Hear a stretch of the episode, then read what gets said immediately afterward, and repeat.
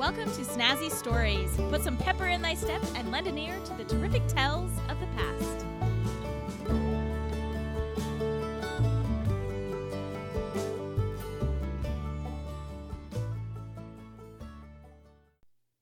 Hey, welcome to Snazzy Stories. If you would like to keep the storytelling alive, please go to patreon.com slash snazzy stories and donate to my storytelling adventure. Also, subscribe to Snazzy Stories on many podcast apps and iTunes, or go to snazzystories.com.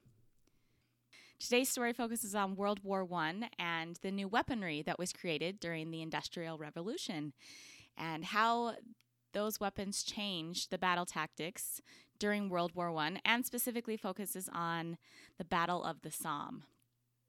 Now, between 1870 and 1914 came the period of the Second Industrial Revolution, and along with the revolution came the Great Period of Peace. Ironically, during this time, many people were contemplating how the next war would be fought due to the new technology that had surfaced. The Second Industrial Revolution brought many new weapons, including the machine gun. That invention would create a battle between which weapon was more effective, the machine gun or the artillery pieces. Also, with the new weaponry came a new style of fighting, entrenching troops into the ground.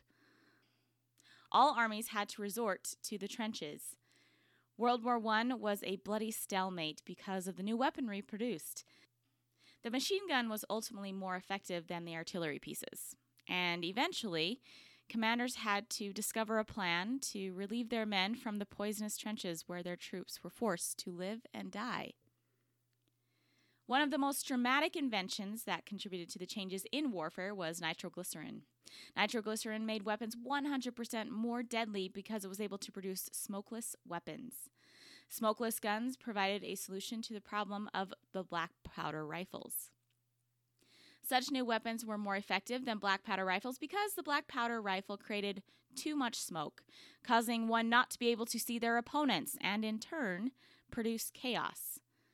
The smoke would also give away the artillery's position. Weapons that use nitroglycerin use smaller cartridges with bullets that hit harder with double the velocity of each round.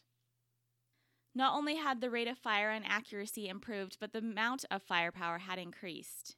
The killing zone was now 2,000 to 3,000 yards, when during the Civil War, a soldier could kill accurately up to 1,000 yards. The firepower for each army increased, and for each soldier as well. Every soldier in World War I had 10 to 20 times the firepower a soldier would have had in the Civil War. The firepower and precision of the machine gun, made possible by the steel produced in the Industrial Revolution and the artillery pieces that the World War I armies possessed, were extremely strong. Ultimately, however, the machine gun would prove itself worthy to rise above the artillery. The machine gun was more effective in killing the soldiers climbing up over the trenches. Although artillery pieces were effective in killing soldiers inside the trenches, the constant shelling created a narrow survival ratio. Therefore, the result of World War I was complete slaughter. Luckily, relief groups were available for the frontline soldiers. The frontline relief began at night, and the men would walk through the trenches in the dark, but because they were in a group and the enemy had a perfect target, only half the group that was sent to relieve would ever reach the front line. The trenches were extremely bloody and provided little to no protection against artillery fire. The leaders of each army needed to come up with a plan to give more protection to their men. They tried to protect their troops from unstoppable firepower by building dugouts inside the trenches. Artillery did little damage to the men who were encased inside the ground. Bomb proof bunkers were the perfect solution to keeping troops relatively protected in the situation of World War I. During the First World War, the Army's ability to create shelters underneath the ground protected the lives of the troops. The only thing the attacking side could do to deliver much damage would be to run across no man's land and try to get close enough to the other front line to throw hand grenades into the trenches' dugouts. It soon became a question of which army was faster. Most of the time, offensive attackers were not able to pass their own front line because the accuracy of the rapid fire of the machine gun. Such weapons were able to mow down approaching enemies. Machine guns were more effective than the artillery in World War I because of its ability to create rapid fire. Almost always the machine gun would come out on top. Although artillery was very effective against the trenches alone, it was no match for defensive dugouts. These were the bunkers that were dug farther into the ground. The battle that had proved that artillery was not as effective as it had been in past wars took place on July 1st of 1916 and lasted 4 months, called the Battle of the Somme. Allied guns were lined up and 2 million shells were fired on the Germans. The British and French troops lined up shoulder to shoulder. 15 miles wide, and walked toward the German lines. The battle between the machine gun and the artillery began. The soldiers walking through no man's land was a perfect target for German machine gunners. Thus, there were over 50,000 British casualties the first day of battle. In theory, the artillery attack should have collapsed the trenches, but the artillery was not able to deliver enough explosives for that to become a reality. Now, this battle lasted four months in 1916, from July 1st to November 1st, in France. And it was one of the largest battles during World War I and became the bloodiest battle in military history. On the first day of the Battle of the Somme, as said, over 50,000 British casualties were claimed. And by the end of the battle, the Allies lost more than 1.5 million men. On August 31st, 1916, Harry Butters lost his life becoming the first American lost to World War I. He was a U.S. citizen serving with the British forces. The British people became more critical of the war after this offensive, as anyone can imagine. The French were also involved in this offensive and suffered much fewer casualties than that of the British and advanced farther. They only had 2,000 casualties that first day. However, the French were only attacking with five divisions, as opposed to the British, who took on the bulk of the attack with 14 British divisions driving the campaign. For many British soldiers, this was the first time they had ever seen battle. The British artillery could not destroy the German trenches, nor their gunners. And unfortunately, when the British artillery shifted away from the German trenches, it left the British infantry wide open for massacre. After opening day of this battle, a stalemate ensued, both living and dying in their bloody trenches. An Australian soldier, Edward Lynch, wrote, quote, The conditions are almost unbelievable. We live in the world of the Somme mud. We sleep in it, work in it, fight in it, wade in it, and many of us die in it. We see it, feel it, eat it, and curse it, and we can't escape it, not even by dying. Unquote.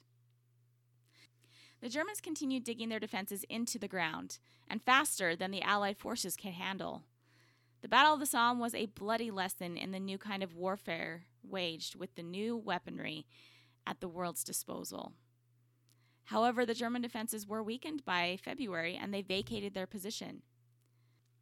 By the end of the campaign in November, the British forces had lost 420,000 men, 200,000 French, and the German forces were around 465,000 casualties. This battle became as a war poet, Siegfried Sassoon described, a quote, sunlit picture of hell, unquote. Other Allied forces involved in the Battle of the Somme were Australia, India, South Africa, New Zealand, Newfoundland, and Canada. And about 20,000 were killed within the first hour of the battle, with 37,000 being wounded. 37 sets of British brothers were also killed on that first day of battle. During World War I, the British people were encouraged to volunteer and serve alongside friends, neighbors, or co workers in hopes of getting more recruits. With this idea, a program was put in place called PALS Battalions. This included groups from London stockbrokers to professional soccer players. However, the devastating losses from these battalions in this battle decimated the populations of entire communities. Within 30 minutes of July 1st, 1916, the first day of battle, 584 of the 720 members of the Accrington Pals were killed or wounded. And of the 600 men in Grimsby Chums, 500 became casualties that first day. Because of the gross amounts of casualties, the PALS battalions were disbanded and separated out into other battalions. It is estimated that a man was killed every 4.4 seconds. Thus, the Battle of the Somme was truly the bloodiest day in history in the British Army. In the midst of this battle, one officer encouraged his soldiers to keep moving forward to the enemy trenches by kicking a soccer ball. Quote, Captain Wilfred Nevill sought to encourage the four platoons of his 8th East Surrey Battalion to continue moving forward by presenting each with a soccer ball and promising a prize to whichever was first to kick it into the German trenches. One platoon painted the Great European Cup and East Surreys versus Bavarians on its soccer ball. When the whistle blew at zero hour, the cheering East Surreys kicked their balls as they moved forward. But they couldn't escape the carnage. Seven officers were killed, and the 21 year old Nevill was shot through the head in the first minutes of the battle. Two of the soccer balls were recovered from the battlefield near his body. Unquote. World War I was a brutal war that caused extreme physical and psychological trauma. The trenches became a bloody hell for all soldiers. The new technology of nitroglycerin produced more deadly weapons, and the precision machine gun dominated the battlefield. The only way the leaders of the armies felt they could deal with the bloodiness of the trenches was to dig deeper into the earth.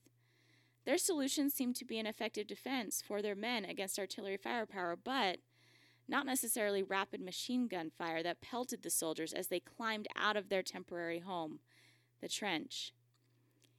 Even though there were few solutions to the problems of the fighting styles of World War I, the war dragged on. The new weaponry created a stalemate with all armies that ultimately led to the breaking point of common soldiers, and that would eventually lead to the end of World War I. Thank you for listening to Snazzy Stories. Come back again where everyone has a story.